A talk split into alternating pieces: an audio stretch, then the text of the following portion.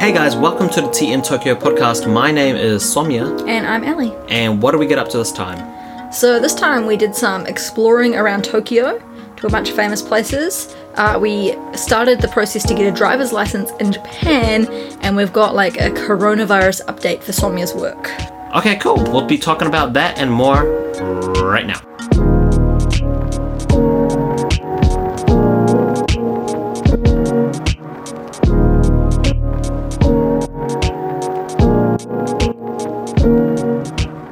So it's been a minute, guys, but we're back, and there's no excuse really. We have literally done so much stuff, and yet we've just been lazy and not filmed a podcast episode. Yeah, pretty much. A couple of weeks ago, we had Halloween. Mm-hmm. Now, to be fair, we didn't actually do anything for Halloween. That's actually kind of sad because I was super excited for Halloween. Here in Shibuya, they normally have a huge Halloween event where people dress up and they crowd into the streets of Shibuya.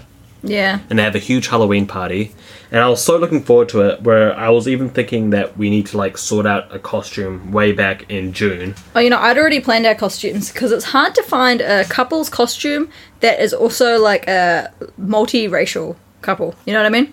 So in my head, I'd already planned on us going as from Final Fantasy X, Lulu and Wakka. That was my plan. Because like Lulu is like super pasty. Wakka's maybe like probably more of a Pacific Islander equivalent for their world, but still, you know, in my head, that's what we were going to go as this year.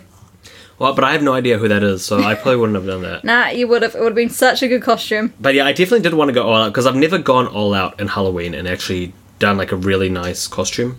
It's always kind of been a half-ass like face paint or something. Hey, don't you call that face paint one year half-ass? Yeah, well, the year cool that you did it was good. Yeah. But yeah, so I really wanted to do something proper, but we didn't get the chance. Yeah, we had a movie night at home. It was nice. We did the classic Hocus Pocus movie night. Yeah, that was the first time I saw Hocus Pocus, so it was good for me. Yeah, I haven't like seen a movie like that in so long, where even the actors like know it's a movie kind of thing. Yeah, where they're, you know, overacting every scene. Yeah, like I just haven't seen a movie Disney like that. Movie, right? Like that's what you get. Yeah, I guess, but even in Disney movies, I haven't seen. Oh, man, you know what? Here was my hot take on Hocus Pocus, and I haven't looked it up to see if everyone else was already aware of this, and I was just dumb. The character played by Sarah Jessica Parker, or whatever her name is, like, she's a pedophile, that character. Like, I feel like as a kid, I didn't recognise that she always wants to play with the little boys, but the way she does it is very creepy. And then rewatching it as an adult, I was like, man, turns out they've just got a straight-up pedophile witch in the show. I think you were really watching it from, like, a 2020 lens, though. And not 2020 vision, 2020 year. No, yeah, but as I still think, honestly, I think if today, like, any movie, if you had a movie and there was, like, a lady who was like, "Can I play with him, please, sister?" Like, talking about, like, a 10-year-old kid. Like, that's creepy. True, but there's probably other movies we can think of where if you had it now, you know, that you would think, like, oh, my God, that person's just retarded. Like, you can't pretend to be a retarded person without, you know. Yeah, I don't know. Or something, like. I don't know. But, yeah, I know what you mean, though. There was definitely a bit of a weird character with Sarah Jessica Parker. Yeah. Yeah, I don't know. Maybe I'm being too pessimistic as an adult. But, yeah, it was a good night. We had, like, way too many snacks. This always happens when we have movie nights. It's like, we'll invite friends over and then, like, we get snacks and our friends bring, like, so many snacks. Yeah, we had way too many. But also, yeah, I mean, that's what you want for Halloween, though, right? That's the whole point of Halloween. Yeah. I really hope next year, like, coronavirus is sorted and the whole Shibuya thing can go again. Well, it was happening this year. It was just, you know, who wants to go in the middle of a pandemic to a super crowded gathering. Yeah, true. I don't actually think it's an official thing ever, is it? Yeah. I think people like have just sort of decided that it's a thing. Yeah, although, you know, everyone was blaming young people going to these events, but one of my clients, he mentioned that, like, he went to a club on Halloween because his friend's a DJ and he was going. He didn't want to go. And he said he was so surprised because when he turned up, the media has made out that every club is just, like, packed with, like, millennials and young people. And then he turned up and he said he was the only young person there and it was all just, like, Oji-san's, like, creeping on everyone there. Yeah, well, that's because they know that the young people are there, so now they'll come out, you know. Yeah, true. Especially on Halloween where anything's possible. Yeah. You know, Halloween's, like, you know on Mean Girls how it says, like, it's the only time of year where you're allowed to dress up as a slut and no one's allowed to say anything. Well, maybe that's the only time when old people are allowed to hit on young people and they're not allowed to say anything. You know, everyone just shut the hell up. Let it happen. I don't know. Yeah, so we didn't have Halloween, but Allie kind of got Halloween the next couple of days because we went to Tokyo Port Bird Sanctuary. Oh man, I had no idea where you were going with that. When did I get Halloween? Yeah. This is a bird sanctuary that's very close to our house. I think I've talked about it in a previous podcast. I've been wanting to go to this for a long time because I'm super into like birds and whatnot. So we've been playing this for a while, and we thought, okay, here we go. We're finally gonna go.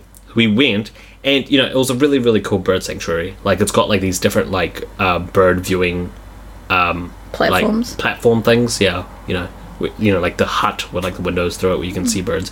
They had heaps of those. They had like 10 different species of birds or whatever, like nice fishing ones. They had crabs everywhere. But it was really weird because it was literally like right next to like a bunch of busy roads in an industrial area.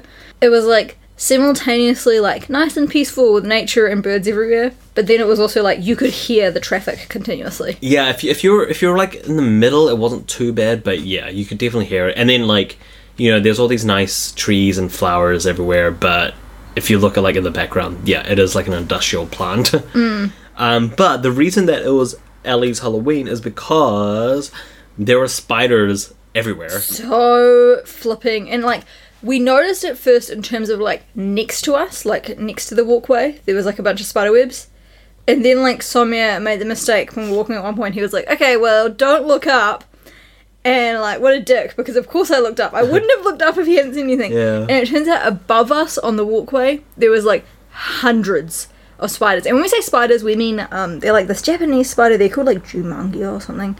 One of my students told me what they're called. They have, like, gold bands on their legs, and they're massive. They're huge. Like, they're really big. Like, the size of, like, one of my fingers kind of thing. Like, yeah.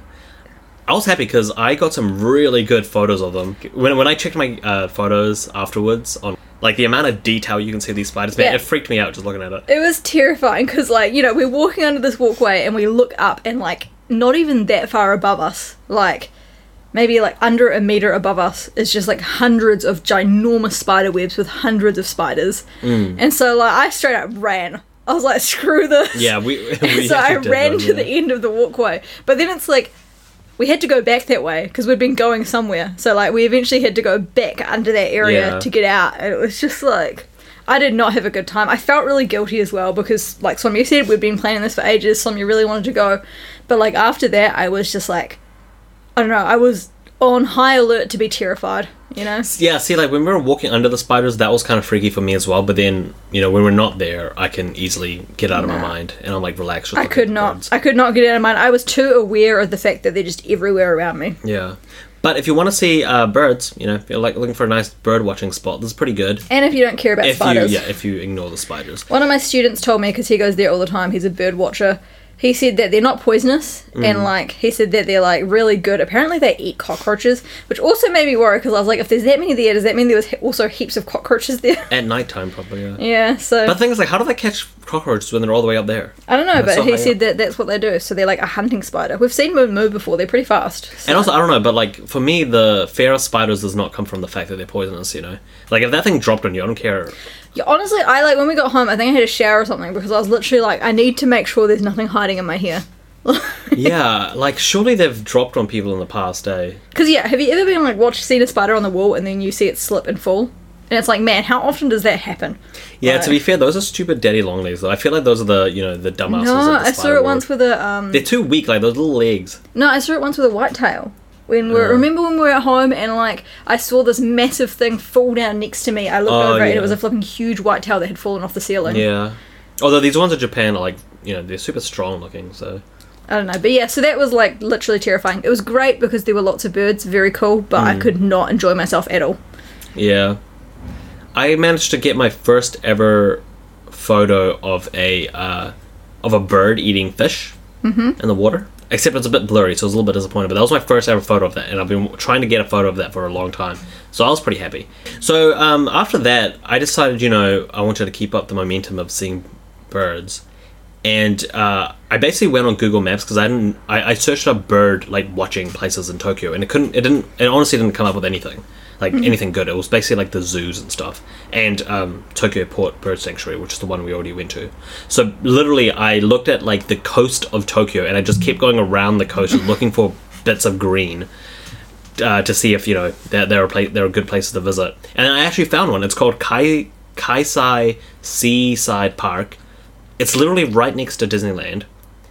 And I'm so happy I went. Ellie decided that she was way too scared of the spiders, so she didn't come. Did I also have work that day? No, you didn't. No, did I just stay home? Yeah. You know what? I'm allowed to have an at-home day occasionally. Yeah, I think you'll regret it if we ever go again and you go. I think you'll regret it because the park was actually massive and it wasn't. There were barely any spiders there at all. Like it was a proper, like really big park. And the cool thing about this park is that there's so many different parts to it. So, like, for example, there's this one, like, Japanese garden that has turtles and fish in the garden. And right next to that is a huge Ferris wheel. And then you have, like, the seaside area with all these, like, seabirds. And it's even got a beach and stuff, so you can chill out there. Now, it does say no swimming, but I saw people swimming in there. And it said, like, beware of the stingrays. So, you know, you probably don't want to swim anyway. And then on the other side, there's, like, a proper, like, bird sanctuary area with, like, bird watching places. And then in the middle is an aquarium. Now, the park was so huge that the first time I went, I only had time to look at half of it. And then the next day, I went again. Again, Ellie didn't come with me, so it was just me. I was definitely at work on one of these days. I think you were at work the second day, actually. Okay. Yeah, pretty sure, yeah. Yeah, the first day you weren't. Yeah, I mean, I'm sure it's nice, but, like, I couldn't go straight after going to the other one. Yeah. Like, I was genuinely, like, a little bit traumatized from that. Yeah, it was a bit too much for you. Like, it reminded me of, so you know that, like, meme that goes around, and it's like, would you run through this wall of spiders to save your sister's life or something? Yeah. You know that one? Where it's, like, a bajillion spiders in between two cars? Yeah. That's literally how many spiders there were, but they were big. They were big-ass boys. Yeah, and you realise that you wouldn't do it. Oh, yeah, yeah. Sorry, Sophie and Ollie. Yeah. Like, no way in hell would I run through that to save their lives. I'm sorry. I think I would want to, but I genuinely don't think I could. Like, that taught me. Like, I almost froze up when you pointed out how many there were on top of us. Like, that was, like, a thing where I was like, man, I am not a brave person. Yeah, I probably wouldn't do it either, especially with these spiders. These spiders are massive, and also they make really, really big webs. Like, I haven't seen big webs like that. Like there's no spider in New Zealand that makes big webs like that, you know? Those webs are freaking massive. Yeah, so, yeah, sorry, siblings. Sorry, anyone. Anytime that meme says, would you run through this to save your dad, your mum, anyone? Nah. Yeah. I couldn't. I'd try, but, like, I guarantee my feet would just, like, stop working under me. Yeah, well, I mean, I didn't know what I was getting myself into for that second park, but honestly, we need to go there again because, yeah there aren't that many spiders. And you get a really cool view of Disneyland and stuff, and it made me realize, even more how like amazing that fake mountain is at DisneySea, because it looks like a really cool volcano, like when you're looking at it from there, and you can see like the castle from Disneyland and everything. So, yeah, it's a nice view there. That was a nice place, and there's like a lot of families, and like it's a nice place to like hang out in the park and stuff. Like I was doing like photography, so there was like this nice flower garden there that you can take like pictures of plants and stuff. And man, there were these two girls there. They were doing like the most hard out like photo shoot I've ever seen. Like one was just taking photos of her friends, and her friend was doing like a million poses, real like professional looking photos. But like they looked like they were probably only like 16 years old or something. And I was like, man, are these the photos that people take nowadays? Like, their Instagram must be so good. Yeah, honestly. Although, do they go into the flowers? No. Okay, good. No. I was going to say, spiders. No, yeah. Yeah, I mean, I'd be keen to go one day. Maybe if we're back in Chiba another time, we can, like, stop by. Yeah, it took me an hour to get there, which is weird. Like, if I was somewhere else, like, in New Zealand, an hour would seem so far away, and I'd be like, man, I'm not going an hour just to go to a park. Yeah. But in, here in Tokyo is so massive, like, an hour doesn't seem that bad. It's like, yeah, you're going to spend an hour going somewhere. So, like, yeah, it didn't even occur to me that I was traveling for an hour to get there. Well, you went to a whole other city. Chiba is technically out of Tokyo. Yeah, true. Well, I mean, technically Tokyo's not even a city, right? You know what I mean. Yeah. Okay, well, so, yeah, so that was that. Kasai Seaside Park. Oh, by the way, I actually took another, I got another, like, photograph of a bird eating fish in this one, and this time it was actually a good photo, so I was really happy with it. It was meant to be. Yeah, I was like watching those birds for ages trying to get that photo, and I finally got it, which is the other reason that I think maybe someone used to go to bird parks without me. True, actually. Yeah, that is one thing I was thinking there, where I was like, man, I wouldn't be able to do this if Ellie was there. Not because I'm a dick, like, I'm pretty patient, but like, you can only watch like a lake that has no birds on it at the time for like so long. You know? And also like I'd be going one way, but then I'd see a bird, like, so I'd like quickly go the other way, and then I'd move back and forth, and you wouldn't want to do that. So maybe I should go like scout the area first, take all my bird photos, and then we can go again to these places. You know, we're allowed separate hobbies. Like, I don't want you playing my video games with me. So while I do that, you can go Yeah, like true. Genshin Impact just wasn't for me. So. Genshin. Oh, Genshin. There you go. Can't even say it. You guys, if you guys are looking for a good RPG game, it's free on PlayStation Store. And I think it's actually a mobile game, but like it's called Genshin Impact. It's definitely not aimed at women because all of the characters are like super cutesy, big-boobed anime girls. It's still like a good storyline and free. Oh, so, way to go offending all the anime big titty girls out there. You know? They're not real people, so I mean they can't be offended. The ones who want to be real, you know. What, the anime characters who want to be real? No, the ones who like want to be them, you know. Oh yeah, that's okay, but like I'm saying that is clearly not targeted at me. Yeah. Like it's even the guy characters in it, I'm pretty sure are targeted still for men. Like yeah, I didn't play enough of it to know. But yeah, so that's Ali's recommendation of the week. So now the next thing we went. This is the third time we've been here. We went to Tokyo Tower again, but this time we finally went to the top. So the other two times we've just walked around. This time we finally went to the top. It has two observation decks. One is 150 meters up, and the other one's 250. And like when you're at the 151, you kind of think you saw everything, so you don't know if it's worth going to the top one. Even though it does cost slightly more money to go to the top, so you have to decide that. I feel like if you're already paying, just pay for the top one. Yeah, exactly. You might as well. There's no point not paying for that. I think it was like 3,000 something yen for both of us, right? Or for one? No, each. Oh, for each. Okay. So yeah. Which is funny because on the way there, I'm pretty sure you made a joke being like, "What are we going to do if we get there and it's like $30 each?" Yeah. And then we got there and it was $30 each. So. Yeah, but you know what? Meh, it's worth it. Yeah, when we're at the top.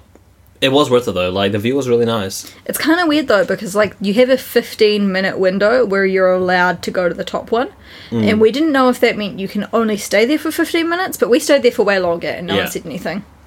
Yeah, no, yeah, so there's like another, the lift only takes you to the first observation deck and then from there you have to take another lift. And they do this like funny speech like before you go get on the second lift where like this girl gives you a speech and then there are these two photographs of the architects of the Tokyo Tower and like when you see those photographs you know there's something going on with them. I thought they were just photos. Oh really? I was like there's something going on here, I don't know what it is, but like these photos, it's just odd for you know photos of the architect for them to have that there.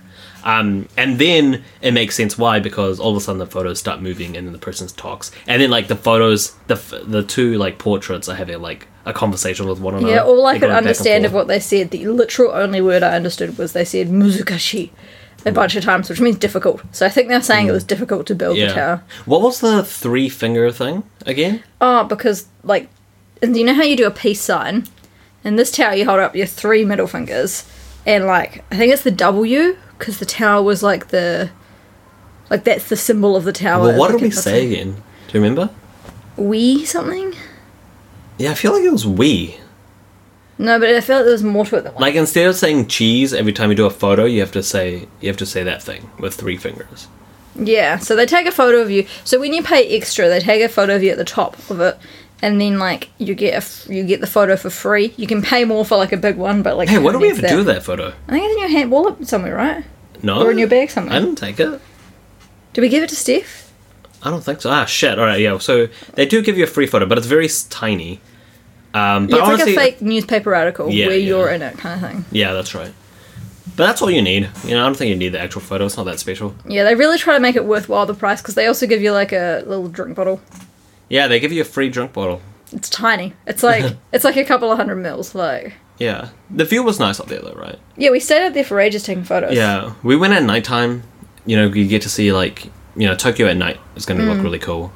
That was cool. Like, it makes you realize how big Tokyo Tower is with all like the other buildings being a lot smaller, but then it really makes you realize how frickin' tall Tokyo Skytree is. Mm. Like Tokyo Skytree, the other man, did I even speak English? Tokyo Skytree is like the second tallest building in the world, and holy shit, it's tall because we're like really high up, and Tokyo Skytree is like pretty far, but man, that tower looked so tall from where we were. Yeah, like it just didn't get like any shorter. But didn't we also kind of figure out that maybe the buildings around it are also shorter or something?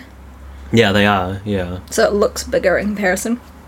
That's true, but it's also it's twice the height of Tokyo Tower.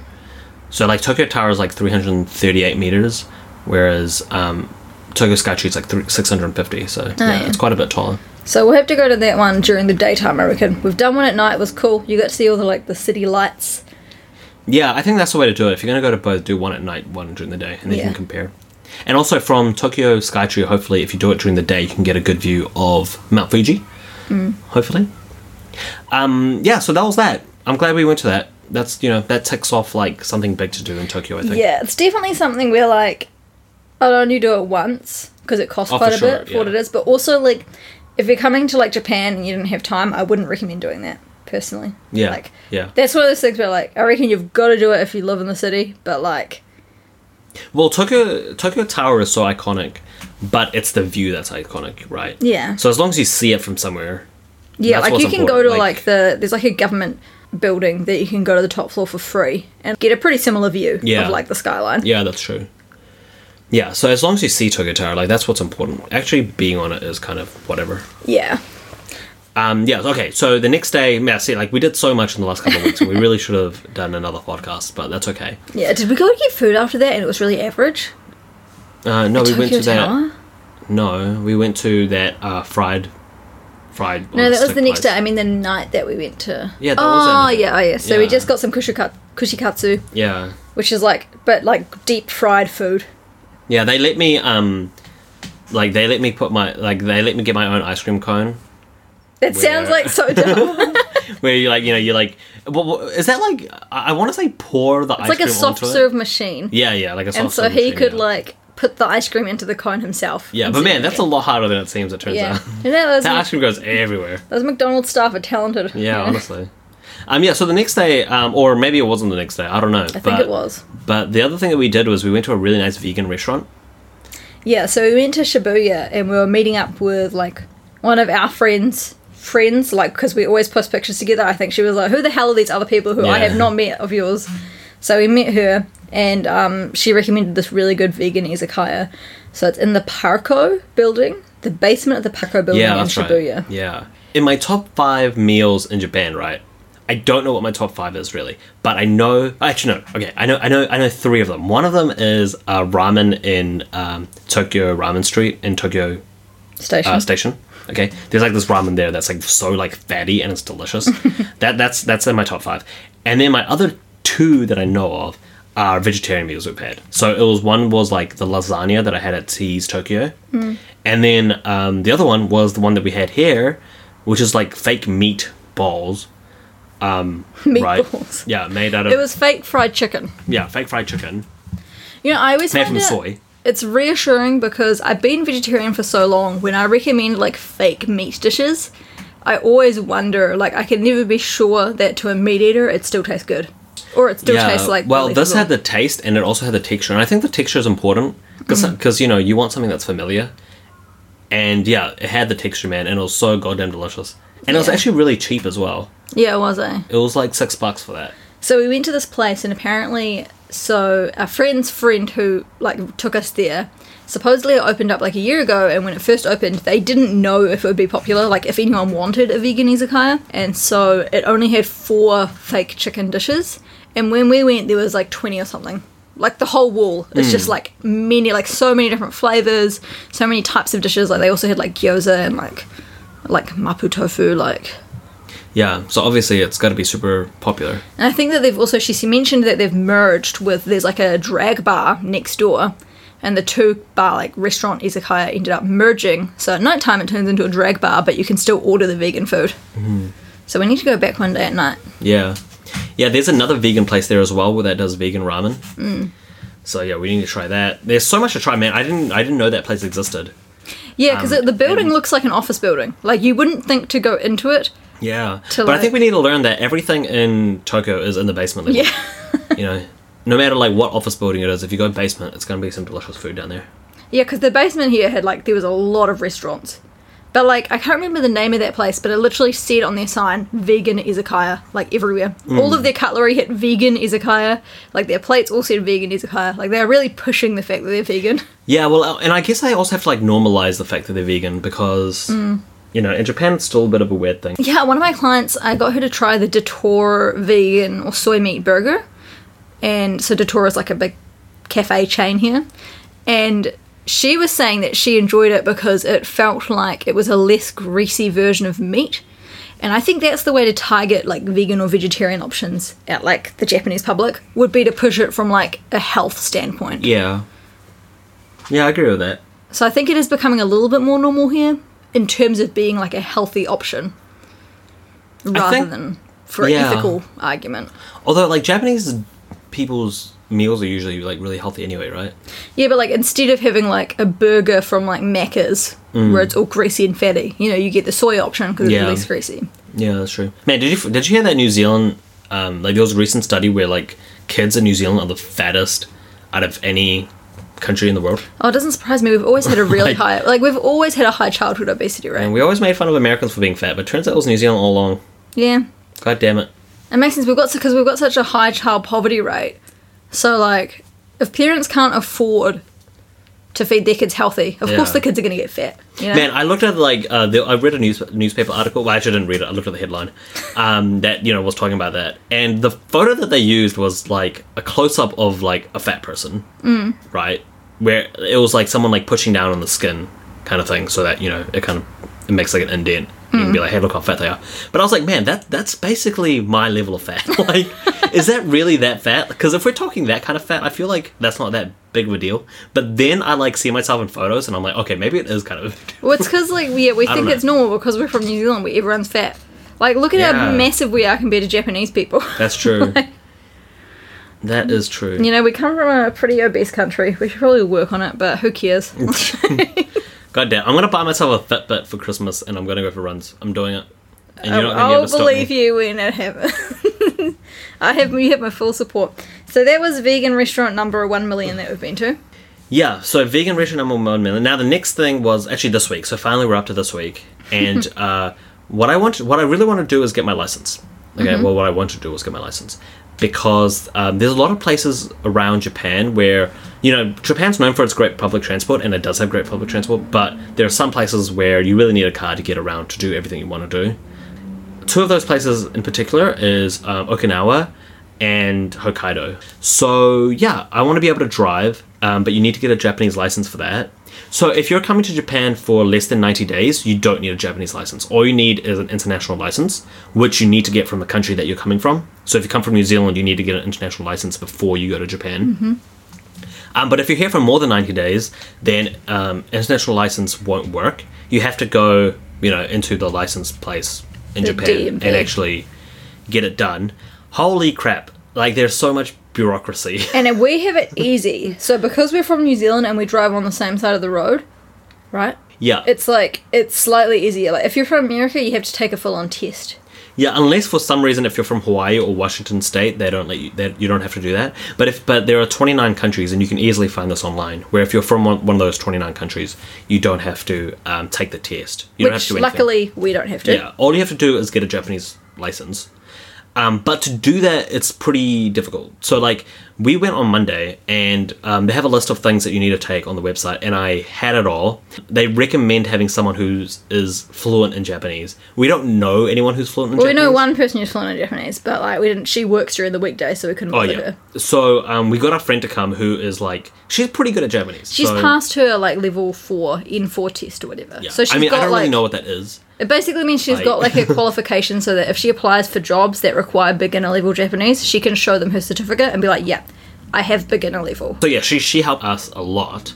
But I thought I had everything. But then once you're there, it turns out we didn't have everything. So, like, this is how difficult Japan makes it to be able to get things. And you'll find the same thing if you're, you know, getting a bank account or whatever. So, for example, they need proof of your address in Japan. On our residence cards, at the back of it, it has our address on it. They print the address on there so that they know what your address is. And by the way, you get the address printed on there at your ward office, right? That's like one of the first things we had to do.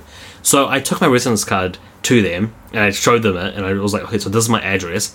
That apparently doesn't count as proof of address. So instead what they need is a document from your ward office with your address on it. Which, by the way, when we go there, they get the information for your address from the information they have about your residence card. Yeah. So it's the same office that gives you the two things, but they only accept one of them, not the other. Which, you know, that's kind of stupid. But you know what? You're jumping ahead of yourself. Before you even get into the actual difficulty of the documents, the hours of this place are so specific that you can go. Yeah, so they open from 9 to 4:30, but they're closed from 11 to 1. So, yeah. On the one hand, if you go early, like if you go from 9 to 11, you're going to, you know, you're the first one in line, so it's going to speed things up. But on the other hand, if they don't finish things by 11, they're on a 2-hour break. So it's like you're going to have to wait till the afternoon anyway to get your stuff. We went in the afternoon and we ended up waiting there for, I think, like 4 hours. And the thing is, even if you get there before other people, it says this online when you look it up, the person at the counter might choose to serve the person behind you in line.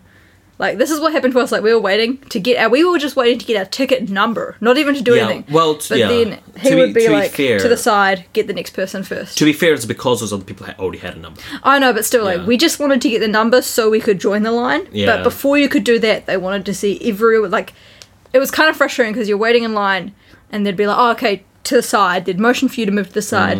Then they'd serve everyone who had already gotten a number. And then they'd all disappear from behind the counter. So there's no one left. And we went up and we asked, we were like, how do we get a ticket number in Japanese? And the guy was like, no, you've got to come back later and do that. And like, I don't know, it was just like, we didn't even like, it wasn't clear how you get the ticket number at all. We didn't know if we were meant to. Yeah, they could have definitely made things easier. Although there were a couple of English signs, thankfully. And I mean, I guess they do tell you to bring a Japanese person to make, you know, if we were there alone, holy shit, I don't think we would, I mean, there's no way we would have been able to do that. Yeah.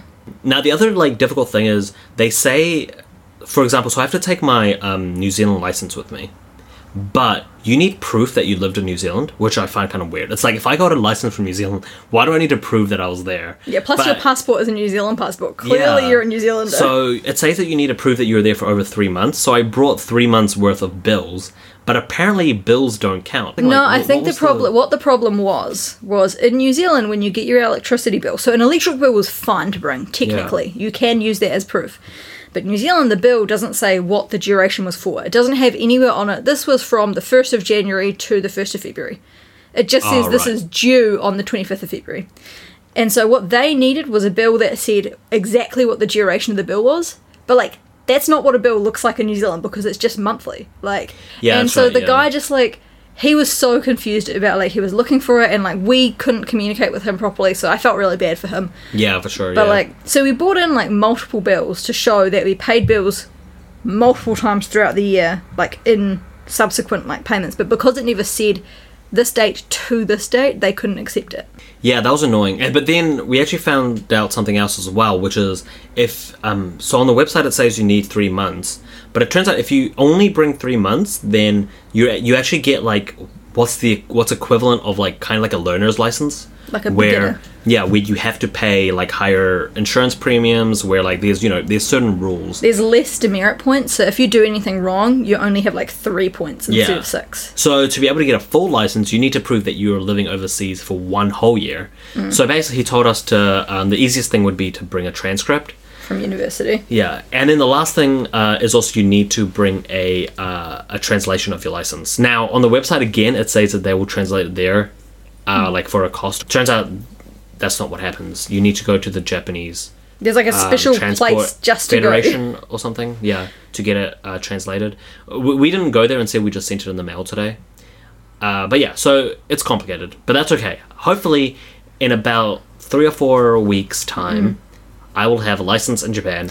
And we can go on a cool road trip. But to be fair, to get those extra things, to get the Japan license, once we went there and knew what to do, the guy helped us out and that all the documents we had that were correct, he, like, signed them off. So next time we go, we already have a number. So we can, he's, like, told us we can go and go straight, like, straight to the line, to the start of the line, because they've already got us on file. So yeah, like, true. He was super helpful and, like, yeah, that's a good part of the system. There's some, you know, crappy parts of the system, but there are some good parts as well. And, like, getting the other documents once we knew what we needed and how to get them was actually easy. Like, today we went to the ward office and we got our juminhyo, which is, like, that piece of paper that just repeats exactly what we have on our residence card. Yeah. And that was, like, 300 yen, but it was really easy. They had, like, forms in English. Yeah. It was, like, all good. We only had to wait, like, a couple of minutes. Yeah. So my plan is next summer, I really want to go on a driving holiday around Hokkaido. Oh, in a van? Yeah, I guess in a van if we want to, you know, save money on accommodation. Hell yeah. Yeah. You know, I want to go see the wildlife there. Hokkaido's like known for all those national parks, so yeah, that'd be interesting. Yeah, God though, like I can't even like explain how like just like when we were at the DMV, I was just continuously stressed. Like my cortisol level were like super high, but you know it was we were there until after they closed because it took so long. So like there was us and a bunch of other people who were still waiting, and like the whole building closed. Every other floor had its lights turned off, and then they were still just like. All they literally were doing was, like, making copies of our documents. So, like, I truly don't understand why it took so long, but... Yeah, I think, you know, DMVs around the world, that's just what they do. I just don't get it. It's part of the job description. If that's a known problem, put more staff on. Yeah. Now, it's okay, though, because we made up for the boredom of being at the DMV by going to Round One afterwards. So, Round One is, like, a... It's a massive arcade. Yeah, like, a massive arcade, but it's not just, like... It's not just like arcade games. You can. It's got like plenty of claw games and things like that. Crane games. But on top of that, it also has things like tenpin bowling, like basketball. You can play darts, baseball. Basically, any sport. You know, you can play there. We did like tenpin bowling and darts and stuff. We didn't have time. Like we were there till 11:30. And the cool thing is, it's 24 hours, so you could actually spend the entire day there. So we didn't want to miss the last train. But if you did miss the last train, you could get like I think the full day pass was 3,000 yen. Yeah. And that gave you access to like everything. That's kind of cool. Like I like the idea of just being able to play games all day. Yeah. You know, so we're definitely like next time we go to the DMV, we're gonna go there again, and we're just gonna spend the entire day. Just playing games afterwards. But yeah, man, we played tenpin bowling and like Jesus Christ, I don't think anyone in the history of the world has ever had a game as bad as what my game was. Yeah, Ellie's game was pretty hilariously last time I did well. This time it was literally like I'm not even exaggerating when I literally say it was guttable, guttable, guttable, guttable, guttable. And then I think I got like a couple of things. My score was 33 by the end. Yeah, that's the lowest score I've ever seen, and I played one... I used to play every week in Year 7. Yeah, so with a bunch of children. Nobody in Year 7 had a score that low. I think it was, like, honestly, I think it's because I was so stressed from the DMV that, like, I was just thrown off. And it was, like, it was sad because I was genuinely trying. I was like, what is wrong with me? And we were playing next to this guy who had, like, next to his score on the thing, it said top 10, and he had, like, an official Round 1 shirt on. And he was literally just, like, continuously getting strikes. Yeah, watching him made me realize that we're too bouncy with our balls. He was so graceful. Like, you couldn't even hear his ball going. Yeah, when we, like, we sound like we're playing, like, frickin' handball. Like, it's so loud. Like, honestly. And when he does it, man, it's like the floor has been recently polished just for him. You know, and he's like rolling it so gracefully, and the pins just decide to fall down, honestly, just because they're friends with him. And like he would, like, I think by the end he stopped playing. Like he waited for us to finish. I think he saw how bad I was doing. No, he was like, I don't want any of this bad juju affecting my game. Man, his like the curves that he had. How the hell do you make that ball curve like that? Everyone there was very good. I was telling one of my students about it, and he said that like when you're in like middle school and high school. After school, like, at least once a week, everyone will go play at those things. So that's why. Well, yeah, I mean, like, the other people next to us were all high school kids, right? They're all wearing their uniforms. And they were all really good as well. So, yeah, like, I suppose if you play regularly. But we did darts, which I did okay in. I did not win, but I slightly did.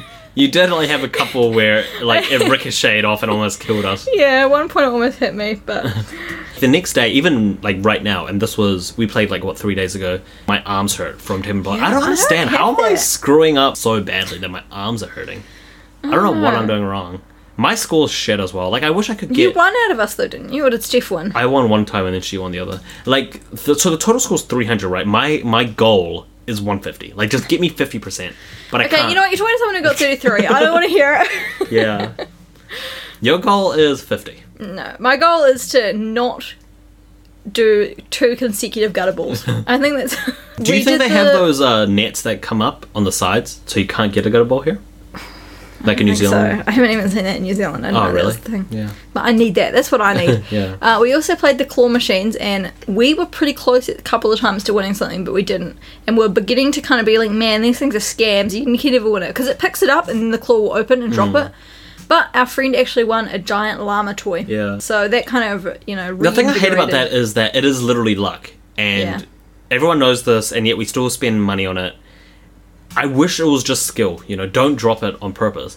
These things are literally, you know, if you guys don't know, like, look it up on YouTube. They're designed to drop it, you know, yeah, 18 like they straight up open. Yeah, they will literally drop it 18 times, and the 19th time they'll, you know, always open. They'll always get you the thing. Yeah. Or so whatever. Once you've figured out how to pick it up, like, if you, depending on how much you're willing to pay, like, you're kind of guaranteed to get it. Like, I think Steph did it like 5 or 6 times, so she spent like 600 yen. Yeah, and that's just random, you know. If we did it again, it might not take 5 or 6, it might take 13 times or whatever. Yeah.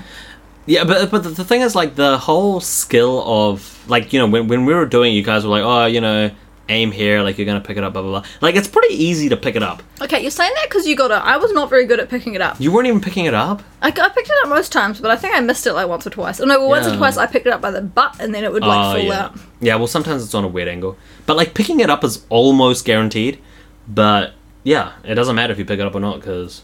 Yeah, I really wanted to win. They had a Shaun the Sheep toy, and I didn't tell you this at the time because then I knew you'd be like, no, I don't want to spend my money on that. I wanted to win it to send it back to New Zealand for Sophie's baby. Oh no, I would have kept that sheep. 100%. I know, exactly. That's why I didn't tell you that was my plan, because I was thinking, you know, that would be a cute baby present, like a sheep, New Zealand relevant, but from Japan for a baby. So I wanted that, but it wasn't happening for us. Yeah. But we got one thing, so that was good. Yeah, we got one thing. Well, our friend got one thing. Yeah, but, our group as a collective. Yeah. Well, I actually, you know, as far as I'm concerned, I really helped with that because I wasn't there when you guys were playing. And then as soon as I came in the picture... Yeah, but as you've already explained, it was like, it was going to happen eventually. So you just happened to come at the end. But yeah, Somni was the lucky charm. He helped us get it. Yeah. So that was kind of cool. So that's in Odaiba. And that's where the giant Gundam statue is.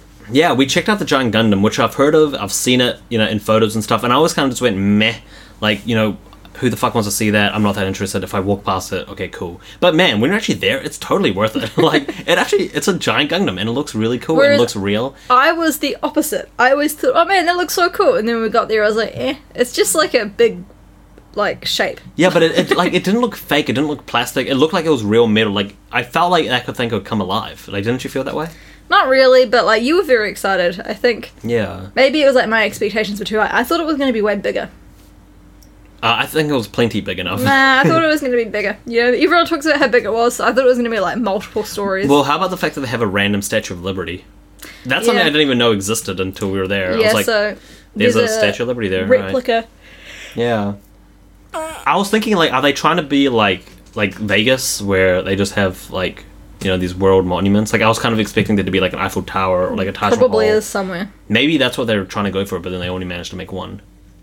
But like, regardless, so that's pretty cool. There's like Round One, the massive arcade. There's a giant Gundam statue, and there's a fake Statue of Liberty, like all within like a couple of meters of each other. Yeah. We went to a really good restaurant there. It was called La Boheme.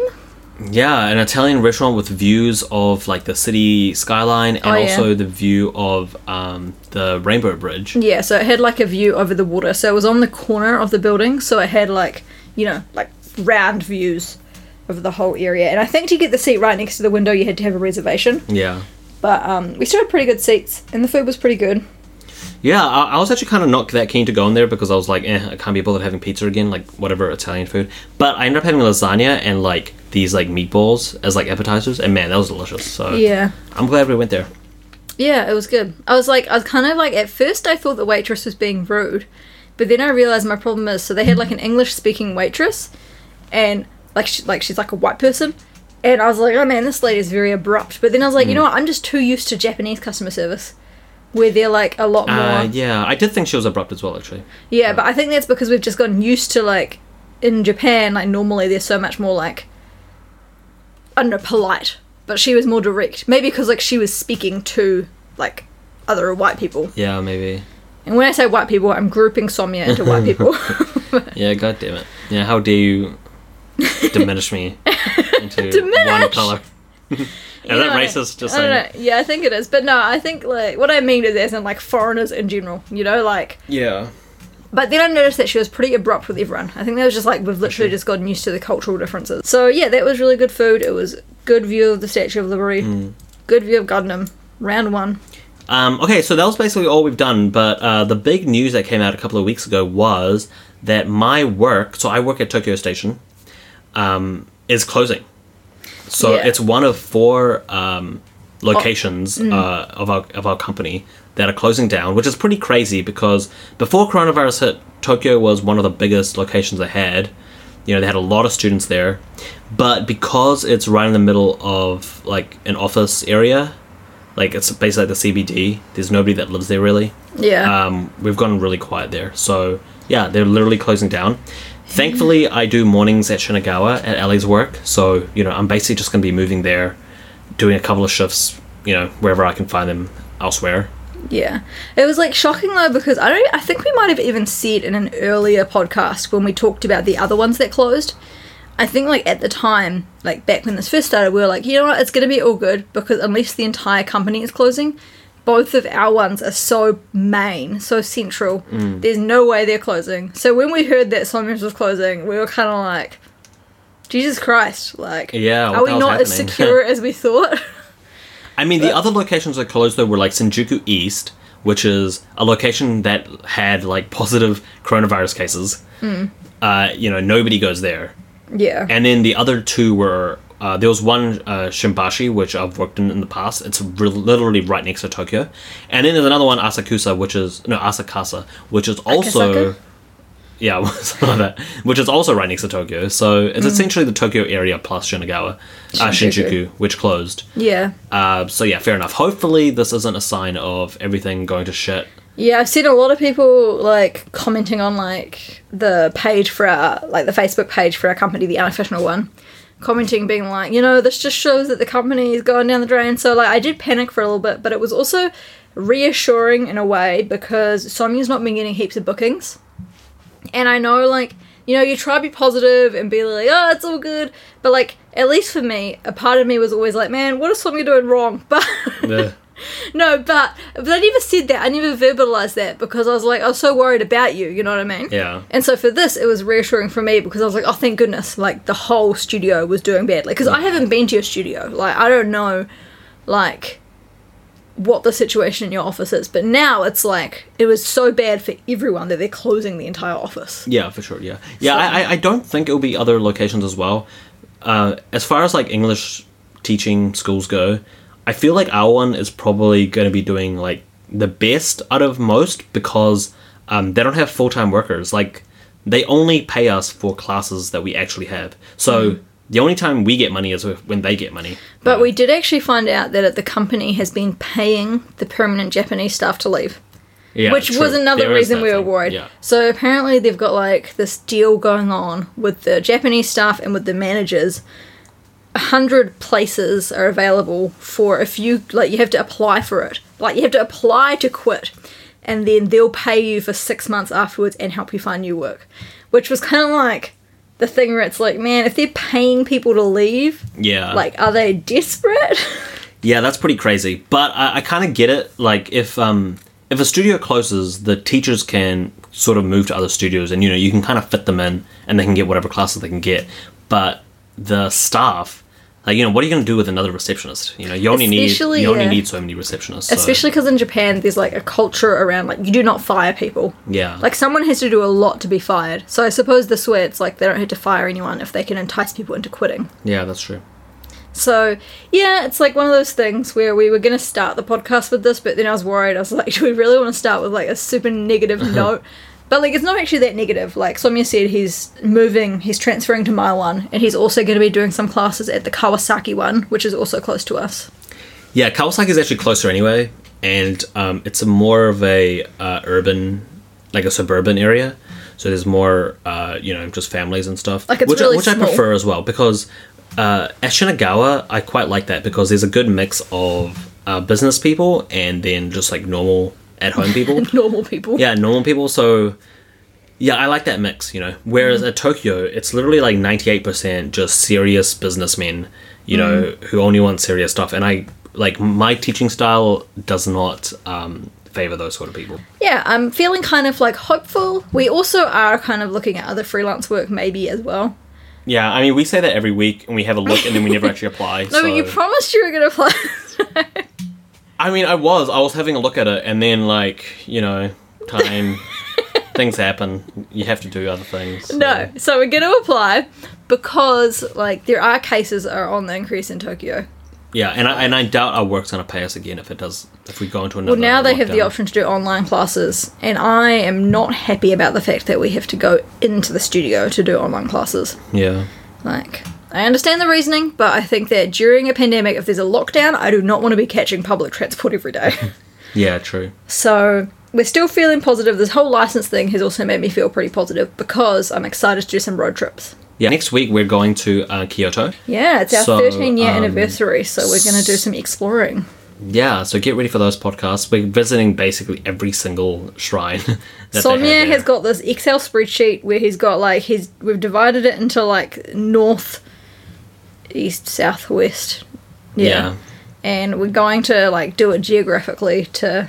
It's just the easiest way to do it. You know, we're there for 4 days. There are 4 directions. Let's get it done.